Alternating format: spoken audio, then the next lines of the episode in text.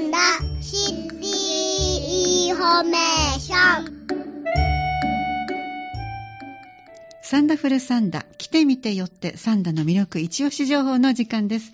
三田市は観光施設の充実や地域ブランドの育成、また新たな観光資源の掘り起こしなど、積極的な PR、そして情報発信に取り組んでいます。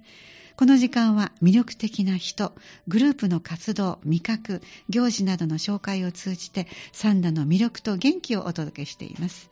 え今日も三田市役所町のブランド観光課から黒井咲さんをお迎えしてお話を伺ってまいりましょう。どうぞよろしくお願いします。よろしくお願いします。もう10月も終盤ですよね。はい。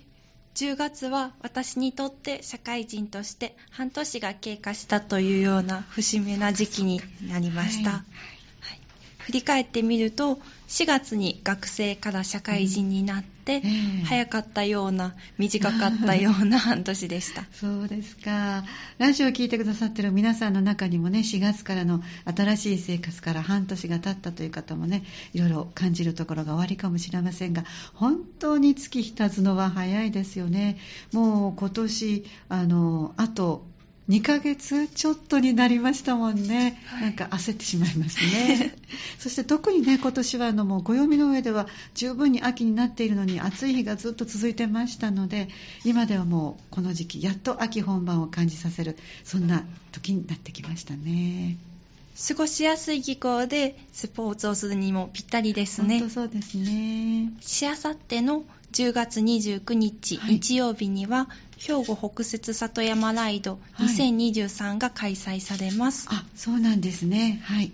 自転車で川西市の地名湖キャンプ場からスタートし、宝塚市川西市三田市、うん。稲川町を巡るというようなイベントで100名の方が参加されます。100名ですか。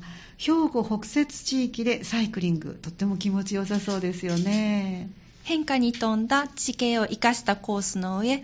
兵庫北摂地域は日本一とも称されるうん。里山などの魅力的な景観があるのでとても気持ちがいいと思います、兵庫北摂里山ライドではスタートゴール地点やエイドステーションにおける各地域のおもてなしも魅力ですよ。そうなんですね。三田市ではどのようなおもてなしが用意されてるんですか？はい。三田市にある県立有馬富士公園では昼食会場を担っています。はい自然を生かした林、水辺、装置の生態園など、楽しく自然観察をすることができる県内最大の都市公園で、そうですね。はい、三田の食材を使った昼食を食べながら楽しんでいただきたいと思っています。はい、なかなか素敵なおもおもてなしになってますね。兵庫北摂里山ライド2023に参加されるライダーの皆さん、ぜひメッセージを送っていただきたいです。お願いします。はい。参加されるライダーの皆様、サイクリングを通じて三田市や兵庫北摂地域の魅力を堪能していただければと思います。県立有馬富士公園でお待ちしておりますので、ぜひ素敵な思い出を作ってください。そうですね、スポーツの秋にぴったりの兵庫北摂里山ライド2023開催が楽しみになってますね。お天気も晴れるといいですね。本当そうですね。あのところで来週の11月3日の金曜日は以前にご紹介いただきました6回目になります三田ビール検定実施されますよね、はい。三田ビール検定三田出身の川本公民さんが日本人で初めてビールの醸造に取り組んだとされるその業績に業績にちなんだご当地検定ですよね。おっしゃる通りです。三田ビール検定の時によく名前が挙がってポスターとかチラシなどのイラストに載っているあのちょっとこわもてに見える川本公民さんなんですが 具体的にどのような活躍をされた方なのかちょっと今日は改めてこの公民さんについて詳しくご紹介いただけるということでよろしくお願いいたします。お願いします。では、川本公民という人物について一緒に追ってみましょう。川本公民は1810年、江戸時代の終わりの頃に、現在でいう三田町にあたる三田足軽町で生まれました。家は代々藩医、お医者さんの家系で、公民は三男でした。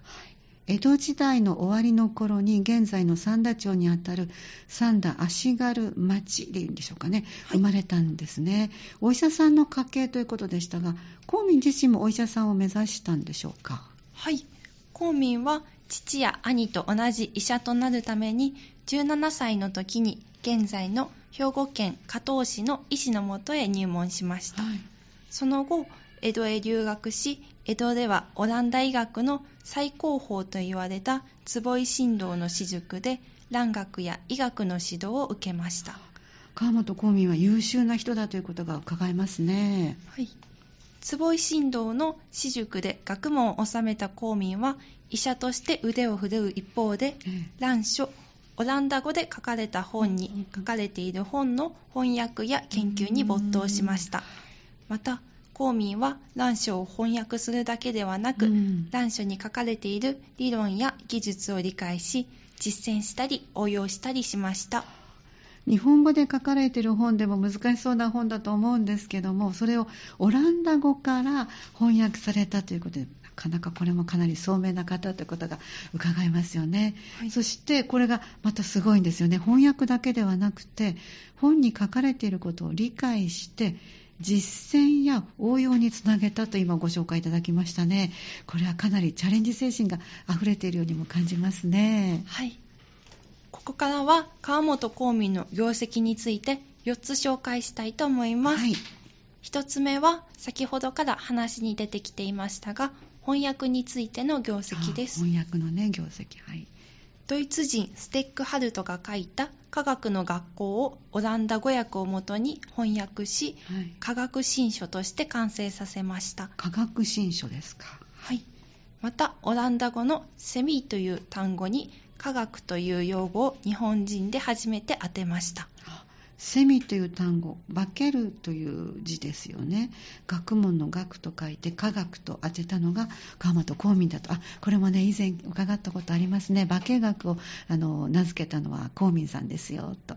ね、私たちね、本当何気なく科学という言葉を使っていますが、ルーツを知るとなかなか感慨深いですね。はい。二つ目の川本公民の業績は、はいマッチの制作です。はい。マッチを手に入れたお金持ちの商人が西洋にあるマッチというつけ棒と同じものを作れたらうん50両を差し上げましょうと話を持ちかけてきて、ええ。公民は研究を重ねマッチ作りに成功しました。はあ50両差し上げますと言われたということですが、現在の価値というとどのぐらいなんでしょうね？はい。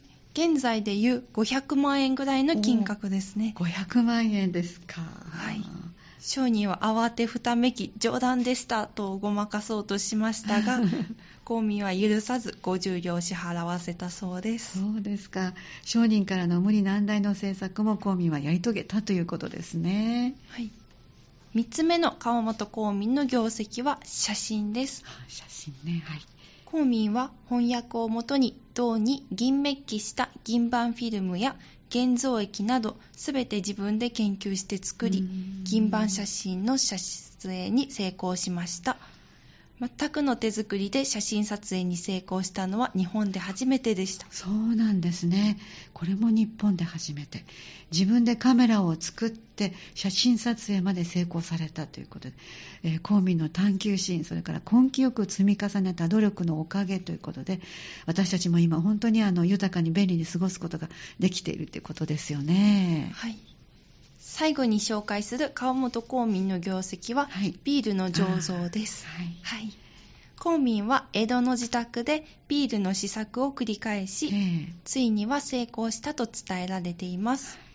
残念ながら、公民のビール醸造実験に関する記録は残っていませんが、はい。公民が翻訳した科学新書には、ビールの醸造方法が詳細に記されておりうん、その記載に従って、公民が醸造を試みたと考えられています。そうなんですか。ご自宅で何度もビールの試し作りをされたということなんですね。すごいですうね。ーんサンダにゆかりのある人がこのような素晴らしいことを成し遂げたと知るとなんだか嬉しい気持ちになります。そうですね。